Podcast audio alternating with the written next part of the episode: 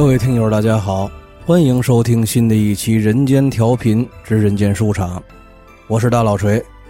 咱们今天呢，还是继续咱们这个乱锤水浒的内容。上次呢，咱们说到卢俊义明修栈道，暗度陈仓，声东击西的拿下了玉岭关之后呢，火速向歙州进兵。这歙州的叛军主将呢，是方腊的亲叔叔方厚。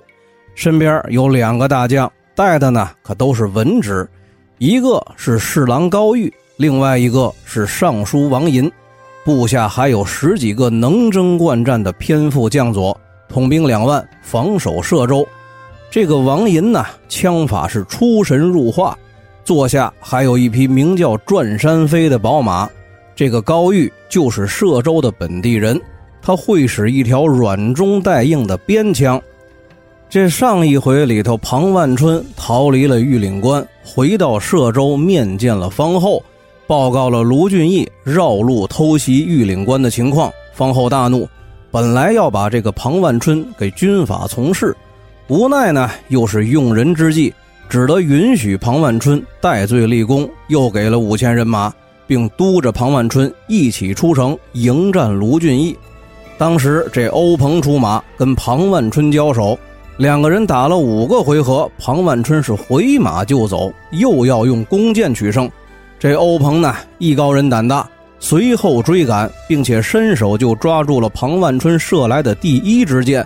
可是这个欧鹏却没料到庞万春他会射连珠箭，正在得意之际，就被这个庞万春紧接着射来的第二箭射中了咽喉，坠马身亡。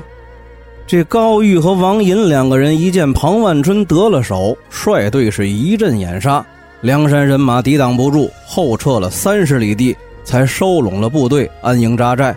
清点人数的时候呢，又发现这蔡元子、张青两口子死在了乱军当中。卢俊义无奈和朱武商议对策，朱武呢判断叛军今天得了胜，晚上他必来偷营劫寨。于是就下令部队分散埋伏，军营里头恶马摇铃，悬羊击鼓。呼延灼和林冲两个人分别带队埋伏在左右两翼，单廷贵、魏定国埋伏在后路，其余的将领呢都埋伏在营寨周围四处的道路两侧，单看中军放火为号。等叛军人马中计之后，准备捉拿截杀四散的逃兵。众人领命，各自带人进入了伏击地点。咱们不必多说。咱们再说王寅和高玉两个人得胜回城之后呢，就跟庞万春商量着报请了皇叔方后批准，当晚要乘胜追击，偷袭梁山人马的营寨。方后呢，决定派这个高玉和庞万春去执行偷袭任务，留下了王寅在歙州城里给皇叔保驾守城。当天的晚上，高玉和庞万春两个人带着队伍是马摘栾铃，军事衔枚，前行到了梁山队伍的营寨附近。这高玉呢，远远的望见了梁山营寨的辕门大开，当时命令部队原地待命，仔细观察。后来呢，又听见梁山的军营里头打更的鼓点有点乱，更是谨慎小心，不敢轻举妄动。奈何这旁边的庞万春白天在阵前争了气，露了脸。这会儿呢，心气正盛，认为这恰恰是梁山人马士气低迷的现象，一个劲儿的鼓动高玉趁机偷袭。这个高玉呢，虽然说是有点谋略，可是无奈耳根子软，被这个庞万春说的心动，当时就下令部队冲进了梁山的营寨。两个人一进中军呢，这才发现传来鼓声的地方吊着几只羊，正在用蹄子胡乱地刨踢着鼓面。这才大呼中计，下令部队退出梁山军营。可是呢，为时已晚。只听见外边一阵炮响之后，嗖嗖嗖的就射进来几支火箭，点燃了营寨里的草堆。四下里是一片鼓角齐鸣，喊杀之声震天。高玉当时冲出了辕门，正要夺路而逃，迎面就遭遇了呼延灼。高玉无心恋战，只顾脱身，被这呼延灼赶上，一鞭就砸碎了脑袋，当场领了盒饭。庞万春呢，虽然说侥幸逃出了伏击圈，却被藏在路边草丛里的汤龙一钩连枪拽倒了马腿，翻身落马，是当场活捉。埋伏在各处路口的梁山伏兵也开始各自抓俘虏。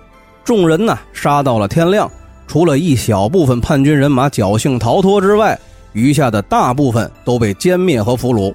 众人天亮归队，卢俊义清点人数的时候，发现这个丁德孙在路边埋伏，被毒蛇咬了腿，医治无效，中毒身亡，只得收了尸体就地埋葬。又把这个庞万春在史进、石秀的灵位前杀了报仇，头颅砍下，送往张昭讨的面前请功去了。第二天呢，卢俊义再次下令集中兵力攻击歙州。单廷贵和魏定国两个人攻进城门的时候。失足掉进了陷坑阵亡。卢俊义下令让全军每个人都带了一条布袋，装满了黄土，把陷坑填平，杀进了歙州，亲手杀了方腊的皇叔方后。这王寅呢，一见方后死了，当时就带兵打开了南门，出城逃走。正好呢，遇见了南门外执行堵截任务的李云和石勇两个人。李云被这个王银的马迎头撞倒，当场踩死。石勇呢，也不是王银的对手，死在了王银的枪下。后头的孙立、黄信、邹渊、邹润四个人赶到，一起动手，也没有拦住王银。幸亏林冲及时赶到，这才一枪把王银结果了性命。五个人呢，割了王银的脑袋，回营报捷。卢俊义此时已经带兵控制了歙州，下令收拢部队，出保安民，开仓放粮。又派人给宋江和张昭讨报了信儿，准备去睦州集结。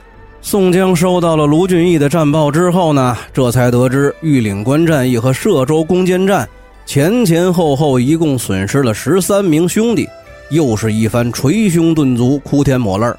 吴用等人以国家大事为重，对宋江一番劝慰之后，宋江这才消停下来，给卢俊义发了回文，约定了集结的时间和地点。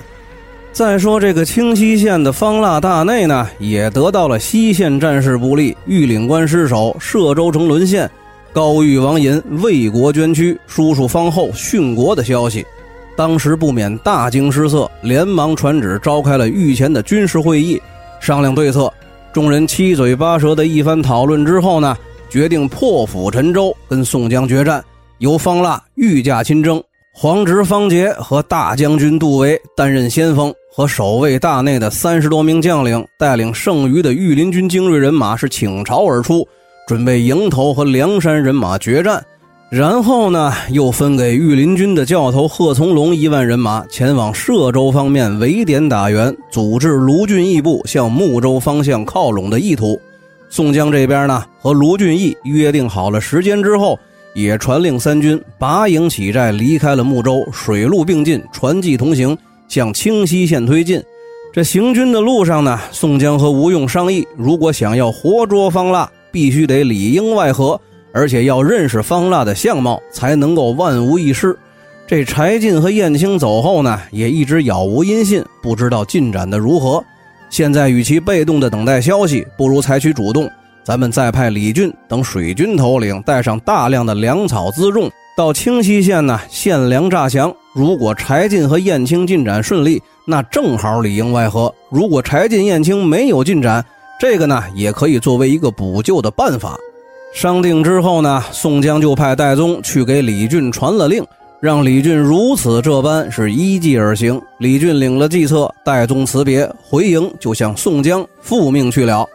咱们话说，李俊按照得到的指示布置了任务，让阮小五和阮小七兄弟俩假扮成艄公，二童兄弟假扮成水手，船上呢装满了粮草，插了献粮纳降的旗号，就向清溪县靠近。这船队进了清溪的水域之后，马上就被叛军发觉。当时这李俊告诉叛军的头目，自己是宋江手下的头领，特地带着粮草和船只来投奔方腊。这叛军的头目见李俊等人身上没有兵器，船上也没有兵丁，这才放下心来，登上李俊的船，确认这船上装的确实是粮草之后，就去报告了娄敏忠。李俊面见了娄敏忠之后，向娄敏忠讲明自己就是宋江手下的水军总管混江龙李俊，因为这个宋江啊过江之后是不知进退，屡次的损失惨重，还要逼着自己带队出兵，自己受辱不堪。这才带人带船带粮草来投奔方腊。娄敏忠听了李俊的讲述，也觉得确实有可信之处，但是大敌当前，也不可疏忽。于是呢，就把此事回复了方腊。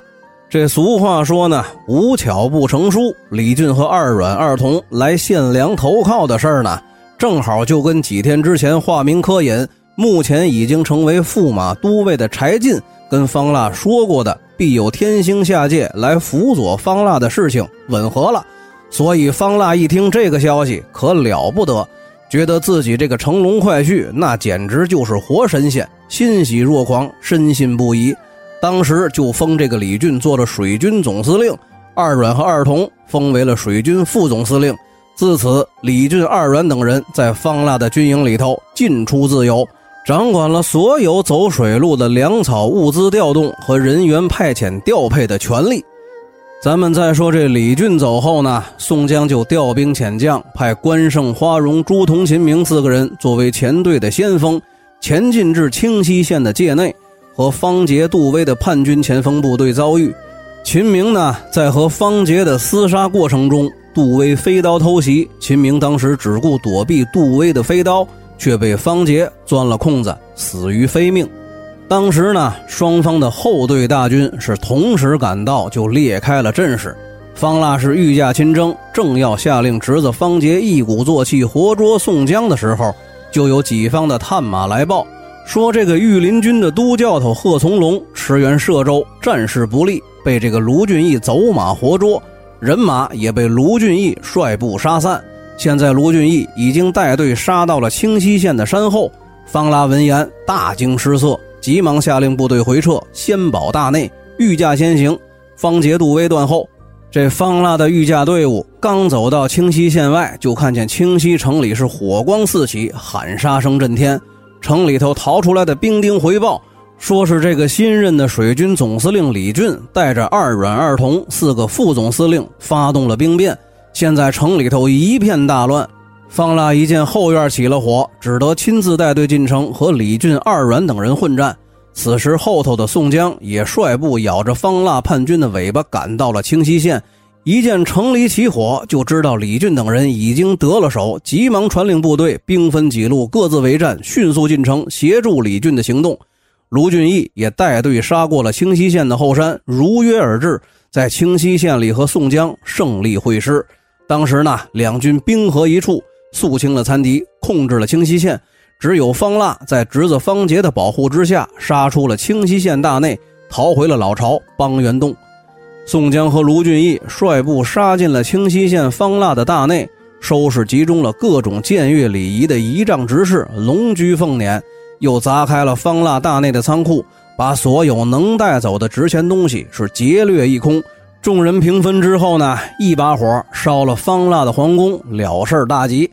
宋江会合了卢俊义，下令收拢部队，清点人数，打扫战场，发现玉宝寺被杜威的飞刀杀死。邹渊、杜迁在乱军当中被人才马踏而亡，李立、汤龙和蔡福三个人重伤不治，死在了军营里。阮小五在跟随李俊行动的时候，被娄敏忠手下的叛军杀死。众将呢，总共是活捉了九十二名方腊麾下的叛军官员和将领，只有丞相娄敏忠、大将军杜威、黄直、方杰和方腊等几个人不知去向。宋江下令先出榜安民。然后呢，把捉到的叛军官员将领押赴张昭讨的面前斩首示众，又派人出去搜寻方腊和娄敏忠等人的踪迹。这一切的事务安排完毕之后呢，有清溪县郊外的百姓来报说，清溪县城破之后，娄敏忠逃走，被梁山人马呢一路追赶到了一处树林里。因为杀了阮小五，这个娄敏忠呢就畏罪在树林里上吊自杀。杜威藏在相好的妓女王娇娇的家里，被当地的礼社长者发现，捉来送到了宋江的面前请功。宋江呢，先叫人取了娄敏忠的脑袋，又叫这个蔡庆把杜威在阵亡众将的灵前开堂摘心，祭奠了众兄弟。第二天，宋江和卢俊义拔营起寨，一路呢进发到了邦元洞的附近，展开队伍，把邦元洞围了一个水泄不通。话说这个方腊呢，逃离了清溪县，躲在邦元洞，让侄子方杰带着人马守住了邦元洞的洞口。这个邦元洞的地势呢，易守难攻，而且还是一个一夫当关、万夫莫开的地方。宋江虽然说把方腊、叔侄爷俩堵在里头，但是自己呢也无法进入。这方腊在里头是既走不了也出不去，天天的如坐针毡。那么这一天呢，驸马都尉柯隐，也就是柴进，在方腊的面前请命，说自己呢要带领一支人马杀退宋兵。方腊大喜，当时就传旨集结了邦元洞里所有的卫队，跟随着柯隐出动迎敌。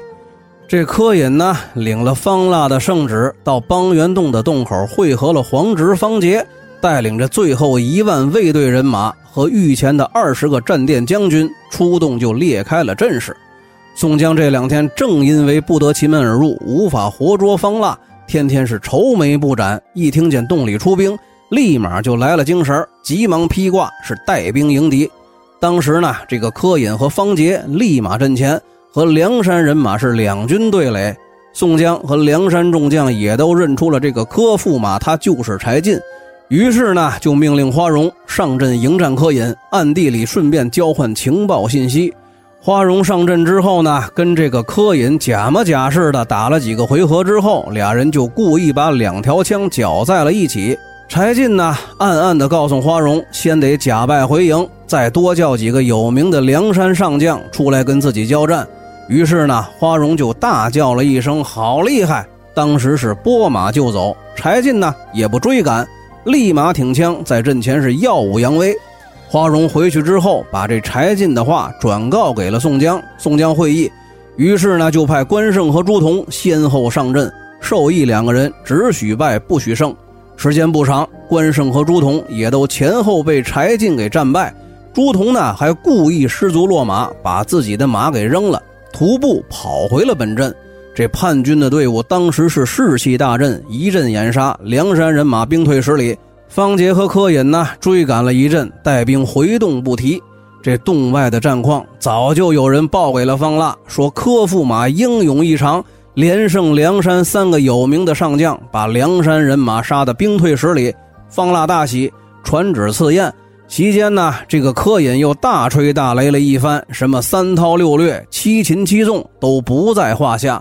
听的这个方腊呀是直拍大腿，后悔当初没早派自己这个姑爷带队出征。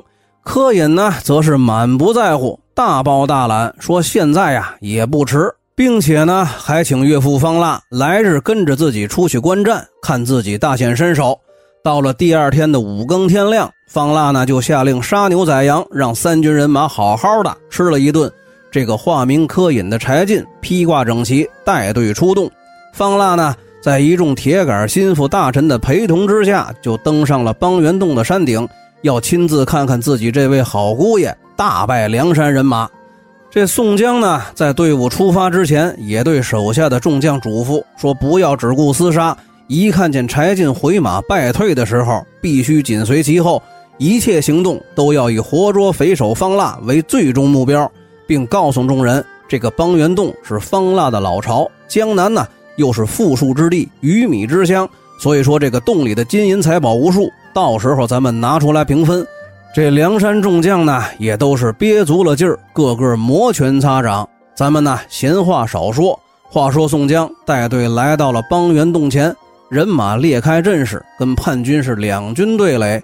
这梁山众将呢，看见燕青也紧跟在柴进的身后，知道这个燕青最是心思缜密，又平添了几分信心。柴进正要出马，却被方杰抢了先儿，催马挺戟迎战关胜。这俩人打了十几个回合，花荣呢也催马上阵助战。方杰虽然说面无惧色，但是也只有自保的份儿。李英和朱仝两个人看出了便宜，双双出马要来抢人头。方杰一见对方又有两个生力军上阵，急忙拨马就走。这个柴进呢，一见方杰败阵归队，急忙催马上前。这方杰一见呢，还以为是自己这个妹夫要来接应自己，压根儿也没有防备。结果呢，被这柴进迎面一枪刺中落马，又被紧随其后的燕青一刀砍死。叛军众将看的是满头雾水，山顶的方腊呢，看的更是瞠目结舌。只听这个柴进呢，高喊了一声：“我是梁山上将小旋风柴进，云凤卫就是浪子燕青。如果有人能够活捉方腊的，高官厚禄，荣华富贵，投降者饶尔等不死，如有负隅顽抗者，就地正法。紧接着，柴进把枪一挥，领着梁山人马和倒戈的叛军就杀进了邦元洞。方腊此时呢，如梦方醒，心说完了，芭比 Q 了，赶紧走吧。当时呢，一脚蹬开了龙椅，转身就往深山里头逃去。梁山人马呢，当时分成了五队，在柴进和燕青的带领之下，就冲进了邦元洞，争相寻找方腊的下落。但是这个方腊腿快，路径也熟，早就已经遁入了深山，不知去向。所以说呢，只捉到了一些侍从人员。燕青呢，带了几个心腹的军事兵卒，率先进了洞里的藏宝库，自己挑了两担子金银珠宝之后，就在内宫放了一把火。柴进带队杀到的时候，发现金枝公主已经上吊自杀。后边梁山的大队人马杀进了洞里，四处劫掠财物，赶杀宫娥才女，内宫皇亲。四面派出人马进山搜寻方腊的踪迹。这阮小七呢，进了邦元洞，带队杀到了方腊的内宫，搜出了一个箱子，发现这个箱子里头是方腊的王冠龙袍，上头缀满了各种奇珍异宝，觉得新鲜。就拿起来比划了比划，穿在了身上，然后呢，又穿着龙袍，骑着马，在洞里到处的胡溜达。众将一见，还以为是方腊，都围拢上来。可是靠近仔细一看呢，发现是阮小七，又都是吵吵嚷嚷的，哄笑不止。阮小七这个人呢，也有点人来疯的毛病，装模作样的在众人面前是大出洋相。正在嬉闹之间，王炳、赵谭两个人带队赶到，看了个满眼儿。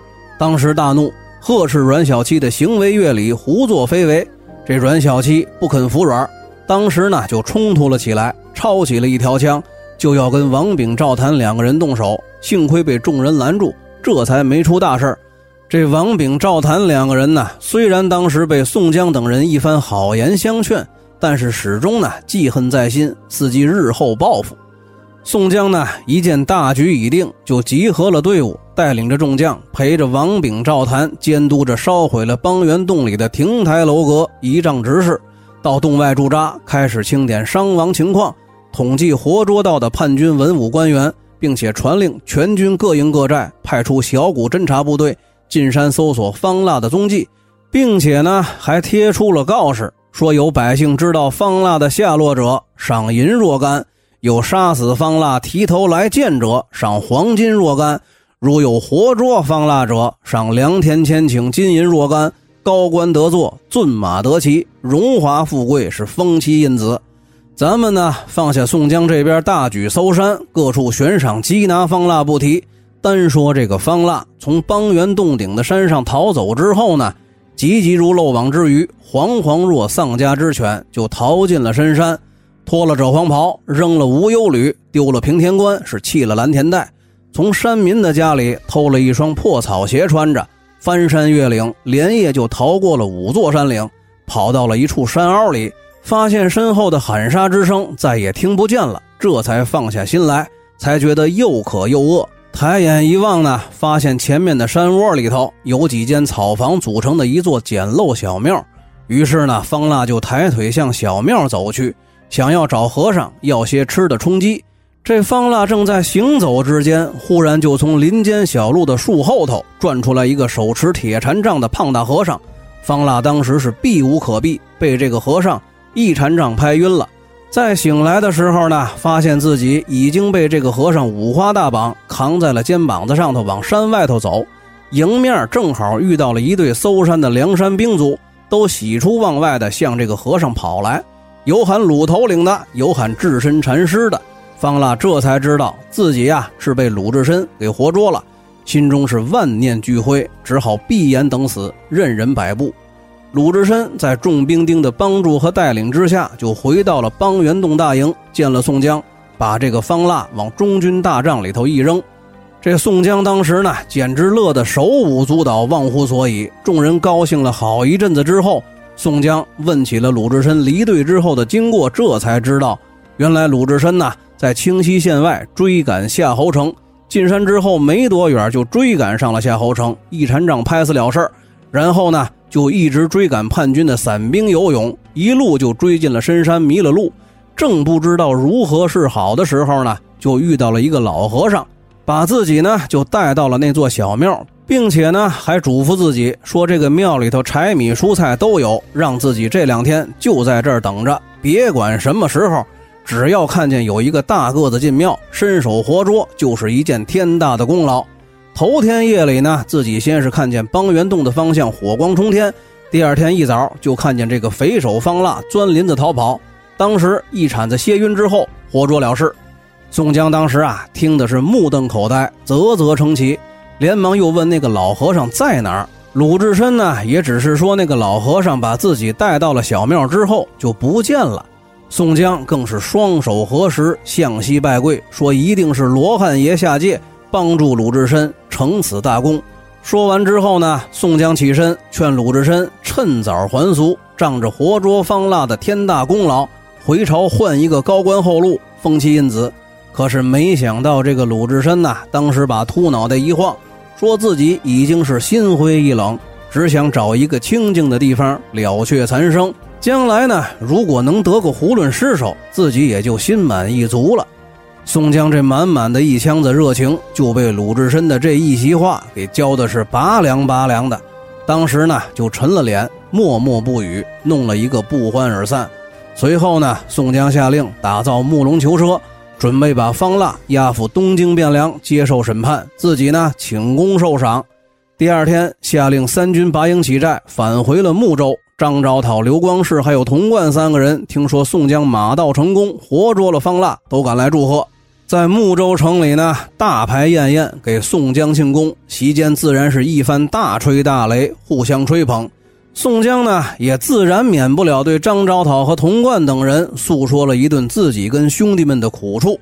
童贯等人此时一心想着班师回朝、凯旋而归之后的加官进爵，也只是敷衍了事的劝慰了几句。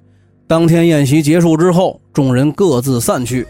第二天呢，张昭讨传令说，除了方腊押赴东京受刑之外，其余方腊麾下的文武官员一律就地正法，斩首示众。整顿收复各处州城府县的军民财政，和新任的文武官员交割之后，开始让全军人马收拾营寨物资，准备启程回京。宋江呢，此刻看着自己手下仅剩的三十五个兄弟，想起来自己这些年带着兄弟们南征北战、东挡西杀，平辽国、灭田虎、剿王庆，兄弟们呢都是有惊无险，全身而退。可是没想到这一次南下平叛，竟然损失了三分之二，心中不禁暗暗的悲伤，就传令呢，在睦州找了一处大型的道观，摆下了所有阵亡兄弟的灵位，让樊瑞主持，做了一场罗天大教，祭奠兄弟们的英灵。法事做完之后呢，宋江又到睦州城外乌龙神庙里头，给龙神少俊烧了很多的布匹和绸缎，供了乌牛白马，三生祭礼。这才传令三军拔营起寨，北上回京。话说宋江呢，率队出发，启程回京。本来想着到了杭州就可以接上张衡、穆弘等六个在杭州养病的兄弟一起走，可是没成想到了杭州才知道，这六个人也是先后病死，只剩下当初照顾病人的杨林和穆春两个人归队。宋江呢，不由得又平添了几分惆怅。亲自到张衡、穆弘等人的坟前祭奠了一番之后呢，命令部队在城外江边六合塔附近驻扎。宋江和梁山众将呢，就都在六合塔下的六合寺里歇马。这鲁智深和伤愈归队的武松见这里江景开阔，水天一色，两个人呢在江边游览了一番，心情十分的愉悦。回到寺里之后呢，各自回房休息。睡到了半夜，这个鲁智深呢，忽听得六合寺外轰隆隆的战鼓震天响，好像有千军万马向江边杀来。光着腚就从床上蹦了起来，抄起了禅杖就要往外冲，把这外间屋里伺候的几个和尚给吓了一跳。看见鲁智深赤条条的光着身子，手拿禅杖，还以为是鲁智深撒癔症，急忙上前拦住了。鲁智深呢，却一再的解释说，外边战鼓震天，贼兵杀到，自己要出去厮杀。众和尚们听了，不禁掩嘴偷笑。于是呢，就向鲁智深解释说，这是钱塘江上的潮信响。这钱塘江上的潮水日夜来两次，现在呢，又是八月十五，每年这钱塘江最大的潮头就在这几天，时间从来不会错，所以说呢，才叫做潮信。说着呢，推开了窗户，指着钱塘江面上一条波涛汹涌的白线给鲁智深观看。鲁智深呢，这才恍然大悟，又若有所思。突然之间，笑着一拍大腿，跟和尚们说：“自己当年离开五台山文殊院的时候，师傅智真长老曾经送给自己四句寄语，说是欲下而勤，欲辣而直，听潮而圆，见信而记。现在想起来，自己呢，前者在山里拿了夏侯成。”捉了方腊，前头这两句可都应验了，后头这两句呢提到了朝信和圆寂，估计也都差不了。于是呢，转头又问和尚们：“什么叫做圆？怎么又叫寂？”这和尚们呢，听鲁智深问出了这种外行问题，也不敢笑。当时呢，有个老成的和尚告诉鲁智深说：“这个圆寂啊，就是指佛门当中的有道高僧。”修行到一定程度的时候，就能够感知自己的生死，到了该死的时候，打坐闭眼就能够无疾而终。所以说呢，后来佛门当中对于和尚的死就统称圆寂了。鲁智深听了这个话之后呢，是既不惊慌也不害怕，而是笑着跟和尚们说：“看意思，那洒家今天就是该死了。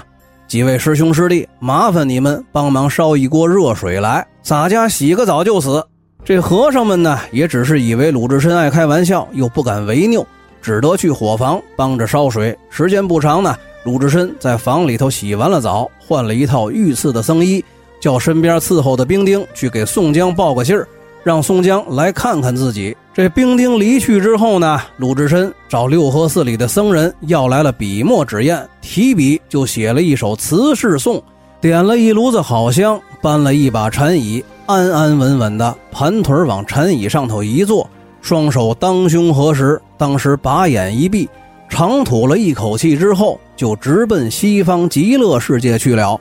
等到宋江和众兄弟赶到了鲁智深的禅房时，发现鲁智深已经与世长辞，面目庄严安详，简直就和庙里供的罗汉像是一模一样。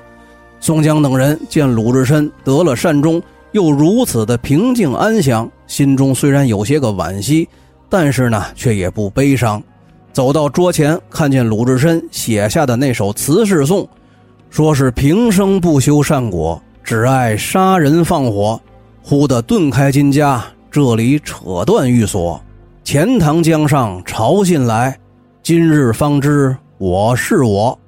众人看完，面面相觑。宋江呢，更是嗟叹不语。其他的头领们听说了鲁智深圆寂的消息，也都来观看，挨个的焚香参拜。张昭讨和童贯也都来上香礼拜。宋江让人把鲁智深的衣钵和朝廷赏赐的东西都拿出来施舍给了六合寺的僧人。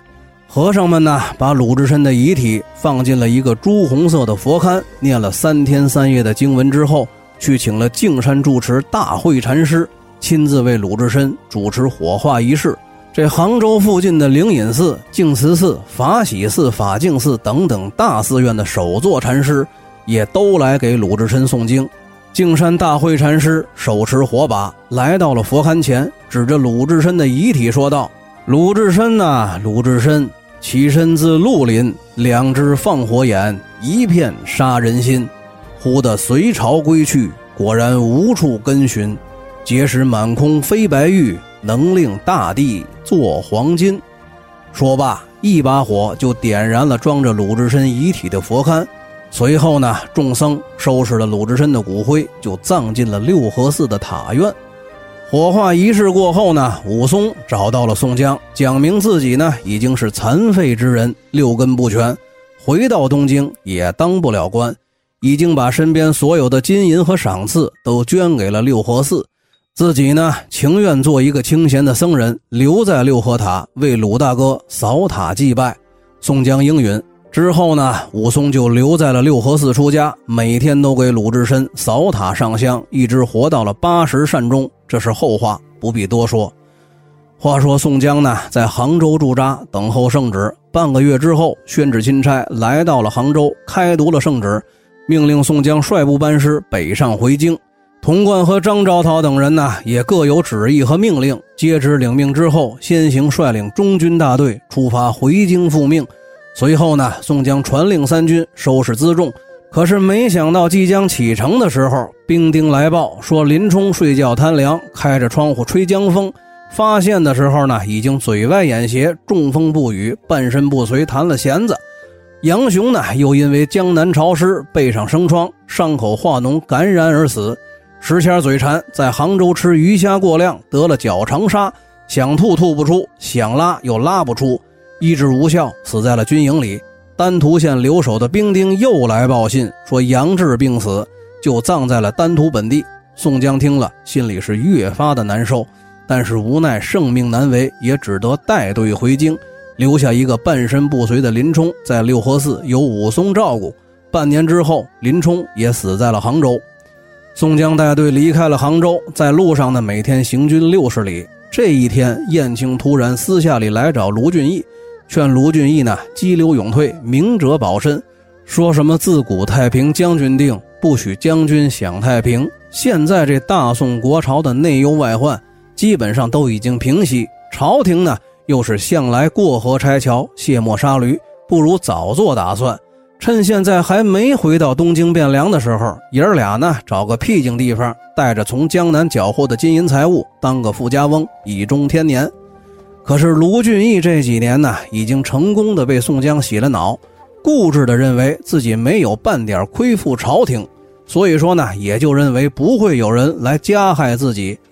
燕青当时呢是苦口婆心、引经据典的又劝了一番，无奈这个卢俊义呢还是执迷不悟，于是呢燕青只得跪下给卢俊义磕了八个响头，提出来自己要离队归隐。卢俊义点头应允，燕青当天就收拾了一担子金银财物，带着徽宗赵佶的亲笔赦免圣旨，悄悄地离开了大队，不知去往了何处。第二天，宋江听卢俊义说了燕青离队的事儿之后呢，闷闷不乐。于是呢，收拾了所有阵亡兄弟当初招安的时候御赐的金银牌子，命人送回东京上交。梁山三军人马走到苏州的时候，这个李俊呢，也突然之间假称自己中了风寒，卧床不起。宋江赶来探望李俊呢，说要留在原地养病，让宋江先行带队回京。等自己病好了，就马上归队。经过了这几天的事儿，宋江大概其也明白李俊是个什么意思。当时呢，也没点破，说了几句珍重的话，留下二童兄弟照顾李俊之后，带队离开了苏州。话说宋江走后，李俊就和二童兄弟一起去榆柳庄会合了费宝、倪云等四兄弟。七个人呢，集中了所有的财产，打造了一条大船，由太仓出海，下了南洋。后来呢，这七个人经过了一番奇遇，李俊做了新罗国的国王，同为同盟，倪云、费宝等人也都做了开国的元勋。这是书外书，也不必赘述。咱们回过头来再说，宋江率领着大队人马继续北上，一路上经过了常州、润州等等自己曾经战斗过的地方，不由得又想起来死去的兄弟们，是越走越伤心。直到九月二十，宋江回到了陈桥驿驻扎，把所有阵亡离队和回京将领的名姓一一写明，报进了朝廷，等候圣旨。几天之后呢，圣旨就传到了陈桥驿行营，命令宋江带领部下所有的将领盛装觐见。咱们呢，简短截说：宋江接了圣旨，带着部下仅剩的二十几个将领，诚惶诚恐的盛装进宫，觐见了徽宗天子。无非呢，还是召集一番勉励安慰，宋江一番拜谢皇恩。最后呢，徽宗天子下旨，给所有的梁山将领也都追封了称号，赏赐了品级，让这些阵亡将领的家人和子侄呢，也都能感受到皇恩浩荡。那么活着的这二十多位呢，那就更不用说。宋江加封了武德大夫、楚州安抚使兼兵马都总管。卢俊义加封武功大夫、泸州安抚使兼兵马副总管，军师吴用授武圣军宣城使，关胜授大名府正兵马总管，呼延灼授御营兵马指挥使，花荣授应天府兵马都统制，柴进授横海郡沧州都统制，李应授中山府运州都统制，朱仝授保定府都统制，戴宗受兖州府都统制，李逵受镇江润州都统制。阮小七受盖天军都统制，又追封鲁智深为义烈昭济禅师。武松呢，杀敌有功，身落残疾，虽然在六合寺出家，也封了一个清中祖师。梁山的三军士卒有愿意继续当兵的，赏钱一百贯，绸缎十匹，分别留在龙猛军、虎威军继续服役；不愿当兵的，赏钱两百贯，绸缎十匹，开路条，回家恢复百姓身份。那么至于张昭讨、刘都督、童枢密，还有王炳、赵谭等等一众人，更是借着梁山众将的功劳，个个的加官进爵。一切论功行赏的事务进行完毕之后呢，徽宗天子下旨把方腊押赴刑场，分三天万剐凌迟。东京城里万人空巷，都来观看。这东京的所有事务处理完毕之后呢，宋江请旨在上任之前回家省亲上坟。其余受封的将领，一方面呢在东京等候正式的任命。另外一方面呢，派人回老家接亲属来东京会合，准备各自赶赴任职所在地去到任当官。宋江呢，由弟弟宋清陪着，带领着一两百名军士，人拉肩扛的，携带着从江南抢方腊的金银财物和各种御赐之物，一路就回到了郓城县的老家。郓城县的一众官员和宋家庄的父老乡亲们，听说宋老三衣锦还乡，都出来迎接。宋江呢，到祖坟给父亲宋太公上了坟、扫了墓、上了供、烧了香，回到了家里，又摆下了丰盛的酒宴，招待众乡亲。几天之后呢，宋江又到九天玄女娘娘庙捐出了五万贯钱，用于重修庙宇，给玄女娘娘再塑金身。安排妥当之后呢，宋江辞别了宋家庄的父老乡亲们，把家里的田产地业都交给了兄弟宋清打理。自己带着亲兵卫队赶回了东京，会合了众兄弟，众人呢又喝了一顿酒，互道珍重，就此分别，往各自的任职所在地上任去了。话说宋江送走了众兄弟，自己呢也收拾好了东西，准备启程的前一天晚上，戴宗突然来访。起初呢也只是嘘寒问暖，聊天打屁，聊着聊着，这个戴宗就起身，说自己头天晚上做了一个梦。梦见了崔府君，戴宗说的这个崔府君呢，就是《西游记》里私自替李世民修改生死簿上阳寿的那个崔珏。戴宗说，崔府君在梦里嘱托自己不要当官，去泰安神州天齐庙修行才能善终。宋江听了呢，也没怀疑，当时就答应了戴宗的请求。这个戴宗走后，果然就辞了官，到东岳泰山天齐圣地庙里头出家当了道士。后来呢，有一天，这个戴宗把庙里的一众道友请来，说是要和大伙辞行，然后呢，大笑几声，与世长辞。再说这阮小七在宋江回来之前，就领到了任命的文件，到盖天军上了任，没多长时间就被这怀恨在心的王炳、赵谭在童贯的面前告了一状。童贯呢，又在徽宗天子的面前参了阮小七一本，说阮小七征方腊的时候。月里穿戴反贼方腊的黄袍王冠，怕是日后会有反心。随后呢，徽宗天子听信了谗言，下旨把阮小七贬职为民。阮小七在盖天军接到了圣旨，反而是高高兴兴的交了大印，带着老母亲回到了石碣村老家。后来阮小七活到六十岁，得了善终。这个柴进呢，见戴宗出家，阮小七被贬，自己呢也是心灰意冷。于是呢，辞官回了沧州横海郡老家，继续当自己的柴大官人。也是忽然一天午睡之后，这个柴进就无疾而终，再也没有醒来。这个李应呢，在中山府当了半年的都统制，听说这柴进回家去当财主了，自己呢也萌生了退意，于是假装生病，说自己中风偏瘫，辞去了官职，和杜兴呢一起回到了独龙岗老家，成为当地的富豪。哥俩呢，也都活到了六十开外，儿孙满堂，得了善终。咱们再说这个关胜呢，本来是风风光光的，在北京大名府当兵马总管，武艺、人品都受人爱戴崇敬，也深得大名府守备部队的军心。可但是好景不长，有一天呢，这个关胜带队外出拉练，回来的时候呢，醉酒坠马身亡。这个呼延灼呢，由于是宋朝的开国元勋金边呼延赞的后代，这个呼延家在东京汴梁也是门生故吏非常的多，所以说呢，在御营兵马指挥使的职位上做的倒是很稳。后来呢，在和金国的战争当中也是屡立大功，追击金兀术的时候战死在了淮西。只有这个朱仝是官运亨通，从保定兵马都统制做起，是步步高升，并且呢，跟随刘光世抗金立功，一直做到了节度使。花荣、吴用和李逵三个人呢，也都各自上任，咱们先不必多说，后头还有交代。剩下的邹润、蔡庆、裴宣、杨林、蒋敬、穆春几个人呢，也都不愿做官，各自回家为民。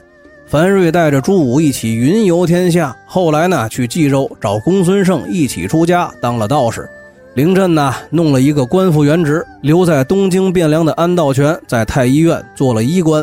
黄甫端当了御马监大使，金大坚呢在御宝监供职，萧让在蔡京的家里当了教书先生，岳和在驸马王都尉的府里，每天呢就是陪着驸马爷和一帮皇亲国戚玩，乐享清闲，是终身快乐。咱们再说宋江和卢俊义两个人呢，在东京汴梁忙着负责督促众人去上任，又把朝廷的赏赐和缴获方腊的金银财物分给了阵亡兄弟的家眷。忙完了之后，才分别赶赴楚州和泸州，各自去上任。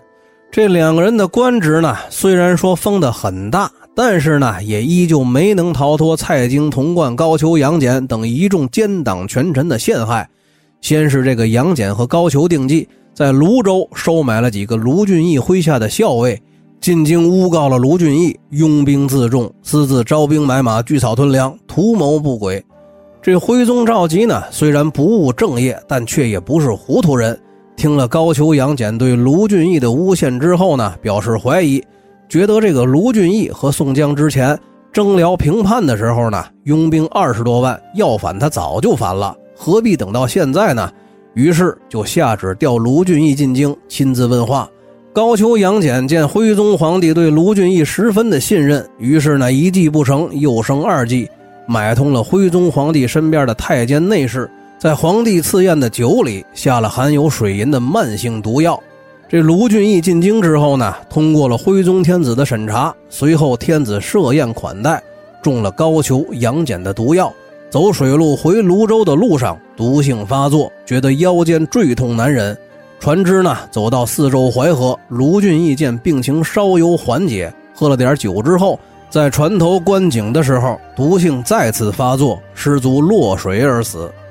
卢俊义在四周落水身亡的消息传回了东京之后，高俅、杨戬等人又在徽宗面前说三道四，说这卢俊义一死，恐怕宋江怀疑，请徽宗天子赐酒到楚州安抚宋江。然后呢，又买通了去楚州宣旨赐酒的钦差，在赐给宋江的酒里也下了慢性毒药。话说这个宋江呢，自从到楚州上任之后，就时常的深入基层连队，深入群众，爱兵如兄弟，爱民如子侄。楚州的军民也是非常的爱戴宋江。这楚州的城外呢，有一个去处，名叫廖儿洼，山水地形都十分的酷似梁山泊，所以这个宋江呢，每逢闲暇都要去廖儿洼里散心游玩。自己呢，也常常的想，如果将来百年之后要葬在这里。宣和六年的初夏，宋江在楚州收到了公文，说有钦差要来楚州赐酒。宋江率众出城迎接了钦差。进城之后，接了圣旨，喝了御酒。可是当宋江用御酒回敬钦差的时候呢，这个钦差却推脱说不会喝酒。钦差带队回京之后的几天，宋江觉得肚子里头莫名其妙的疼痛难忍，怀疑是被人下了毒。于是呢，宋江就命令心腹骑快马暗中尾随钦差的队伍。这心腹回报说，这个钦差在路上是顿顿都喝酒。宋江呢，这才知道自己中了高俅、杨戬等奸党权臣的毒手，是难逃一死。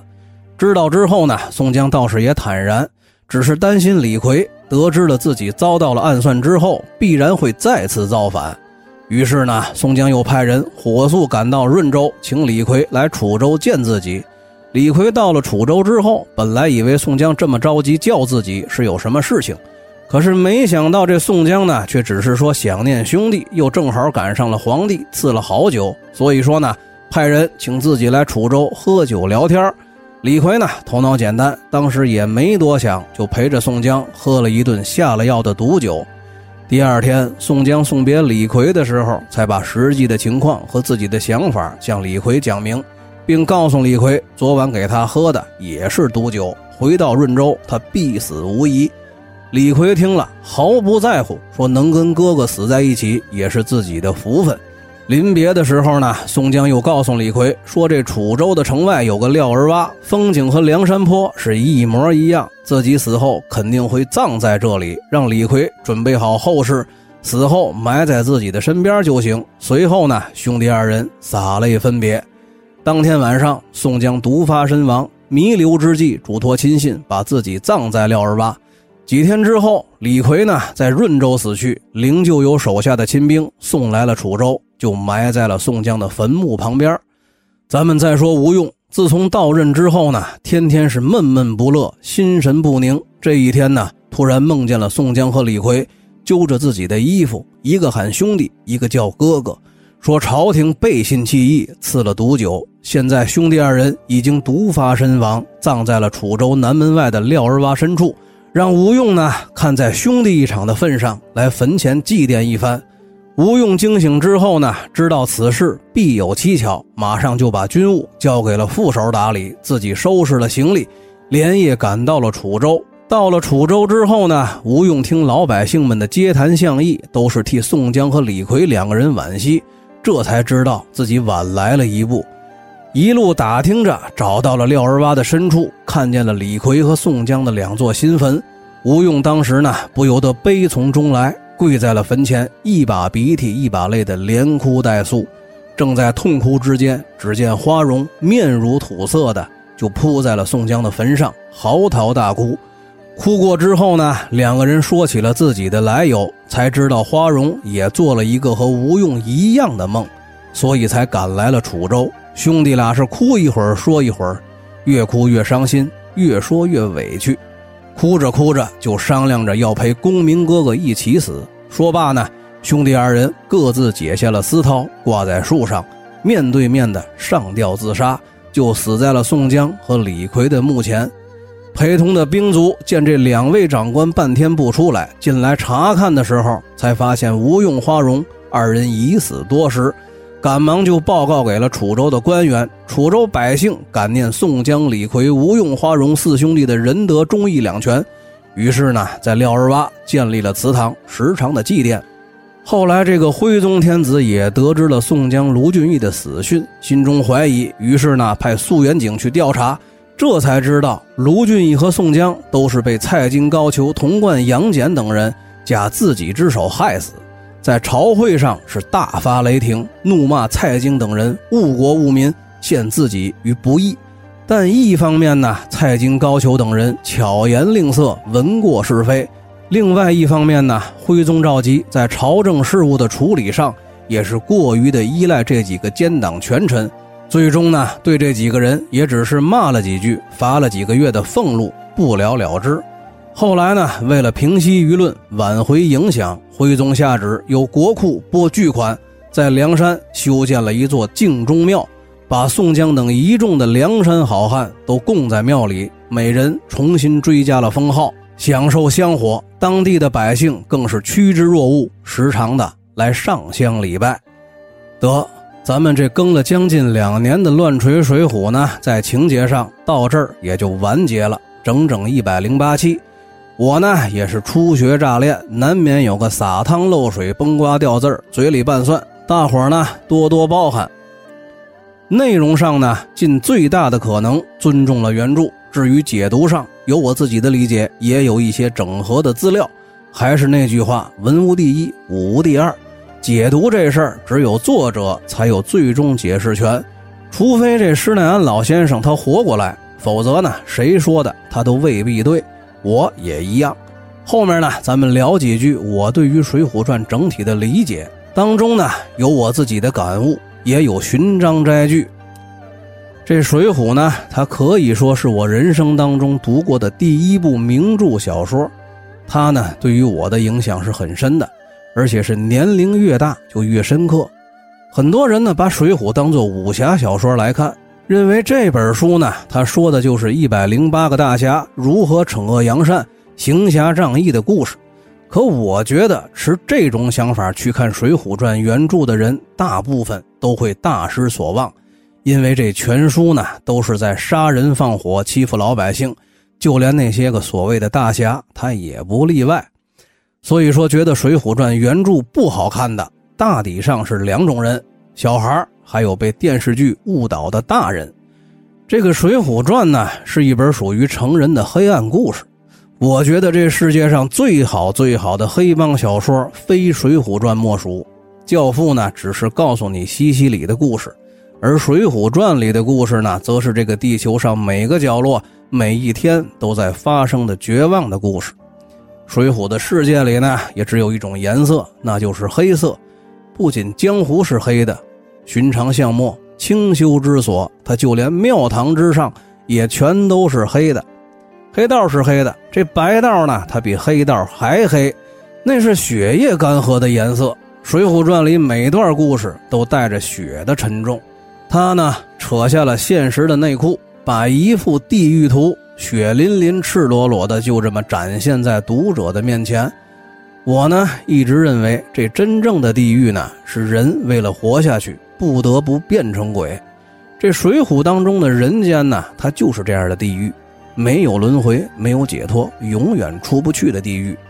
悲惨世界里的让啊让呢？好歹他有他的上帝，而这《水浒传》当中的好汉们没有救赎，只有手里的刀。《水浒》更是一针见血、不留余地地指出了这个世界的残酷，从而呢更加真实的展示出了生活在这个残酷世界中人的选择。因为这《水浒传》的世界，好人他是无路可走的。只有恶人才能活得快乐，这是一个逼好人去做强盗的世界。这《水浒》的故事告诉我们呀，当法律无法捍卫正义的时候呢，人就会变成那个样子。每一个人都有可能成为林冲，成为杨志，成为武松。每一个人心中都有最后的一条路，那条路就叫做水泊梁山。这《水浒》对于黑道的描写，向我们展示了一个极其可怕的循环：普通人被恶人所害，成为了更恶的恶人，然后呢，再去加害更多的人。这黑恶势力啊，就是这样，如同滚雪球般不可控制的越来越壮大。《水浒》的这种对于地下社会形成机制的深入讨论呢，也已经。足以让他超越其他所有所有的黑帮小说，可但是《水浒》并没有止步于此，他呢更加深刻地指出了如此庞大的黑恶势力以及这个黑暗的人间地狱得以能够形成的根本原因就是乱自上作。也有人说，《连城诀》《侠客行》等等作品在黑暗的程度上不亚于《水浒传》。而我觉得呢，这两者之间的差距就恰恰在于此，《连城诀》《侠客行》之类的作品，它仅仅是将问题归咎于人性的贪婪这种老生常谈之上，而《水浒传》呢，对社会问题的剖析则达到了外科手术般的精准，一下子就命中了专制社会的死穴。它呢，不仅对人性本恶体现的是淋漓尽致。更是进一步的说明了什么样的社会能够激发人性中的恶，这就是《水浒传》。它不仅仅是一部优秀的小说，而更是一部不朽名著的根源所在。归根结底，这梁山的贼呢，只是小贼，真正的大盗并不存乎于江湖之远，而是在于庙堂之上。因为作者呢，在写梁山的这一百零八个魔头之前，就写了一个人高俅。而且重点的写了这个高俅的发迹史。这个高俅他是什么出身呢？泼皮流氓，也就是梁山里头一抓一大把的那种流氓无赖。如果您注意观察，您就会发现，对少年高俅的描写和对梁山好汉燕青的出场描写几乎是一模一样，除了颜值。而高俅阴险又精明的性格呢，跟宋江又是极其的相似。所以说呢，从某种意义上来说，高俅就是一个未入黑道的成功版宋江。宋江作乱，这乱呢却是自上而起。宋江以为能够凭着自己的小聪明在朝堂之上游刃有余，却不知道真正的魔窟就在此处。这梁山的小贼杀人呐，尚有尸骨可寻；朝廷的大盗吃人却是不吐骨头的。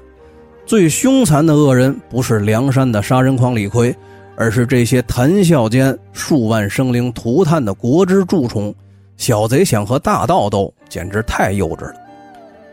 君不闻窃钩者诛，窃国者诸侯耳。上山不上山，招安不招安，无论哪条路，条条都是死路。To be or not to be，这么着还是那么着，这本来是莎士比亚的问题，可是，在《水浒》里呢，他却成了宋江的问题。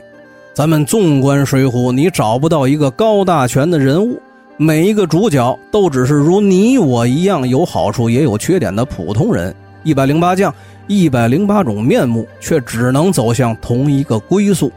他们可恨吗？当然可恨。他们可悲吗？也当然可悲。他们有多可恨，就有多可悲。和四大名著的其他三部一样，《水浒传》也是一部关于人生、关于社会、关于世界的大悲剧。《水浒》呢，讲的是在一个扭曲的世界当中，普通人的选择与畸变。他用近乎完美的古白话与精巧的谋篇和布局，把一个个触目惊心而又发人深省的故事传达给了读者。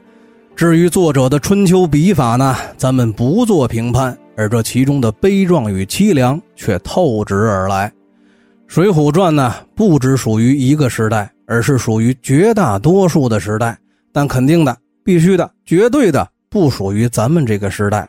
我可是说真的。不属于我们这个光荣伟大而又正确的时代。每次翻开《水浒》，看着其中的一些面孔，总会令我想起另外一个时空当中的另外一些面孔。是否他们本不必走上这样的道路？是否那个社会可以少让一些人走上梁山？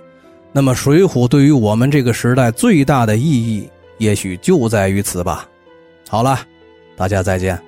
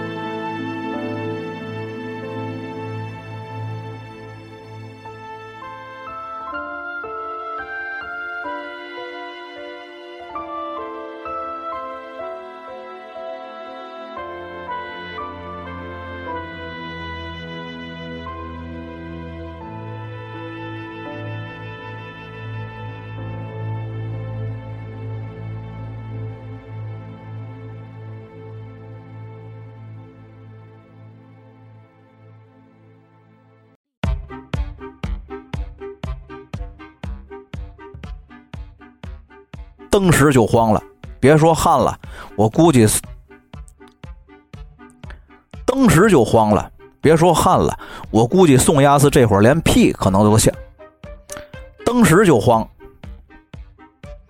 当时就慌了，别说汉了，我估计宋家当时就慌了，别说汉了，当时当时就慌了，别说汉了，我估计。当时就，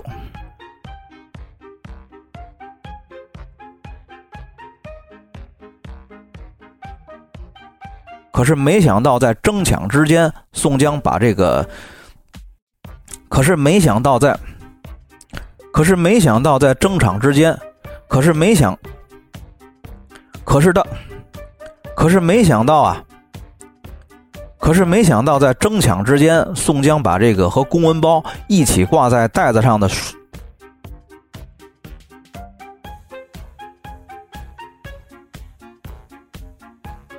说什么呢？阎婆惜自从和那张小三儿，嗨，说错，阎婆惜自从和那小张三勾搭上。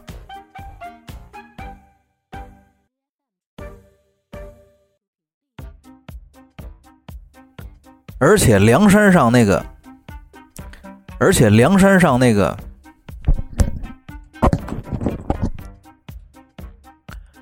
而且梁山上那个劫了生辰纲，又杀了好几百，而且梁，而且。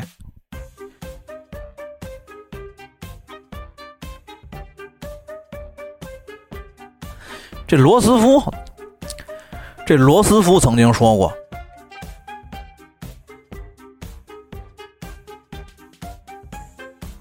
这才和雷横一起来搜查。如今，如今这上头啊，催逼的紧。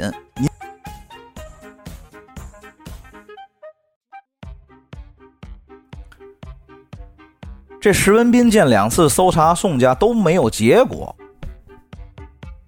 石文斌呢，见两次搜查。石文斌呢，见两次搜查宋。石文斌呢，见两次搜查。石文斌呢，见两次搜搜。石文斌呢，见两次搜查宋家。石文斌呢，见两次。石文斌呢，见两次搜查宋家都没有结果。石文斌呢，见两次搜查宋家都没有结果。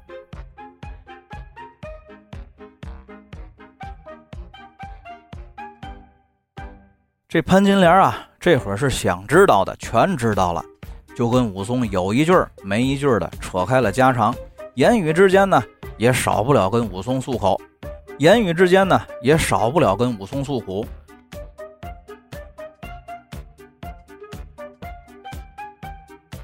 武松道：“那既是哥哥嫂子这么说，我今儿晚上回宿舍取了行李，马上就来。”潘金莲听了就说：“哥哥，哥哥。”潘金莲，潘金莲听了就说：“叔叔，你说，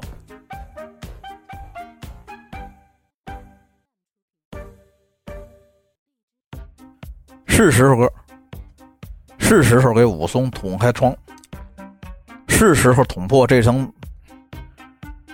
是时候给武松捅开窗户纸。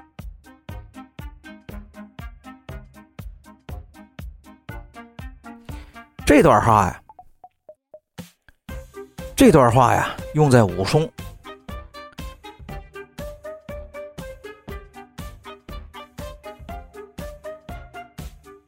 武艺是如此英雄，天下，并且还说呀，武艺是，并且还说呀。武艺是如此英雄，天下谁不钦佩？我这犬子原来在快河，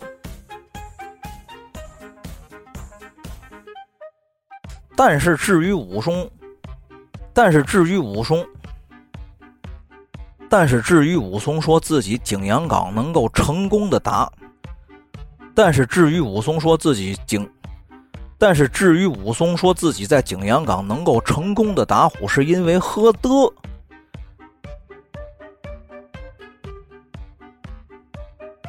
恃强凌弱欺负人，仗着自己胳膊根粗就霸占，就霸，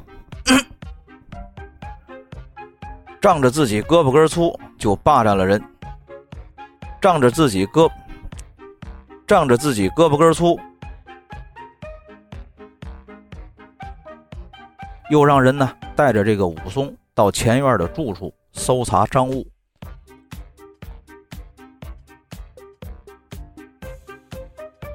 此刻呀，武松看着他滴血的刀，悠悠的吐出了一句话：“我方才心满日。”此刻呀，武松，此刻呀，武松看着他滴，此刻呀，武松看着他滴血的刀，悠悠的吐出了一句话：“我方才心满意足。”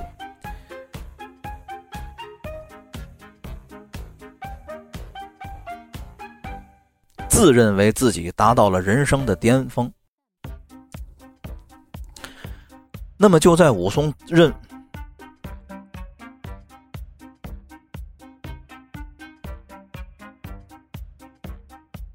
但是呢，直到最终到了飞云浦，他发现依然要有人去。其实或许此刻武松他。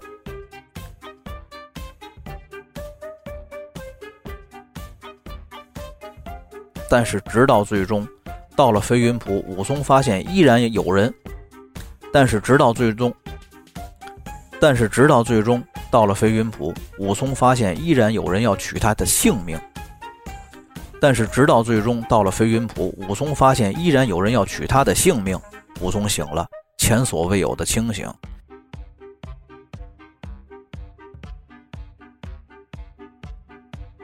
他想做个好人，光宗耀祖，但是这个世道啊，不让他这么做。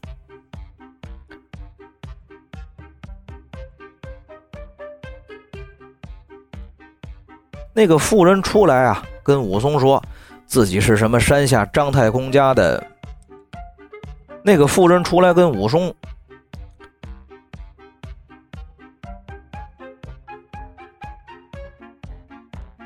就是一根粗立柱，在这个离地，就是就是一根粗立柱，这个形制呢，这个形制呢，就是一根粗立柱。在离地大约齐腰到齐胸高的这一段上，有形制呢，就是一根形制呢，形制呢，就是一根粗立柱，在离地大约齐胸到齐腰高的这一形制呢，就是一根粗立柱，形制呢，就是一根粗立柱。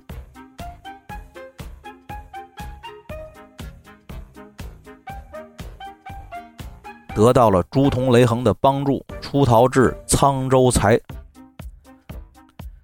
得到了这个雷，得到了朱仝和雷横的帮助，出逃到这个沧州柴家庄。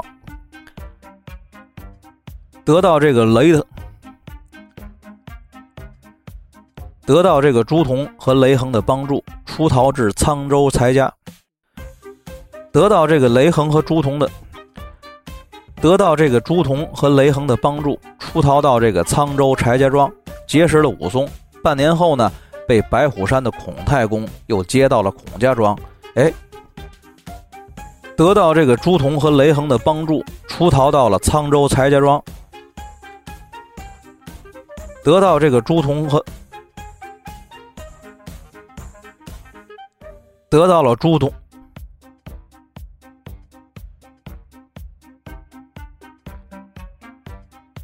眼看着他要再说下去，那就真要露馅儿。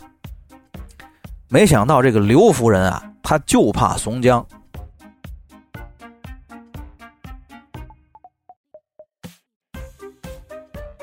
曾经自夸说要抓进这三山的强盗，所以说呢，得了个外号叫做镇山三。所以说呢，得了个外号叫做镇三山。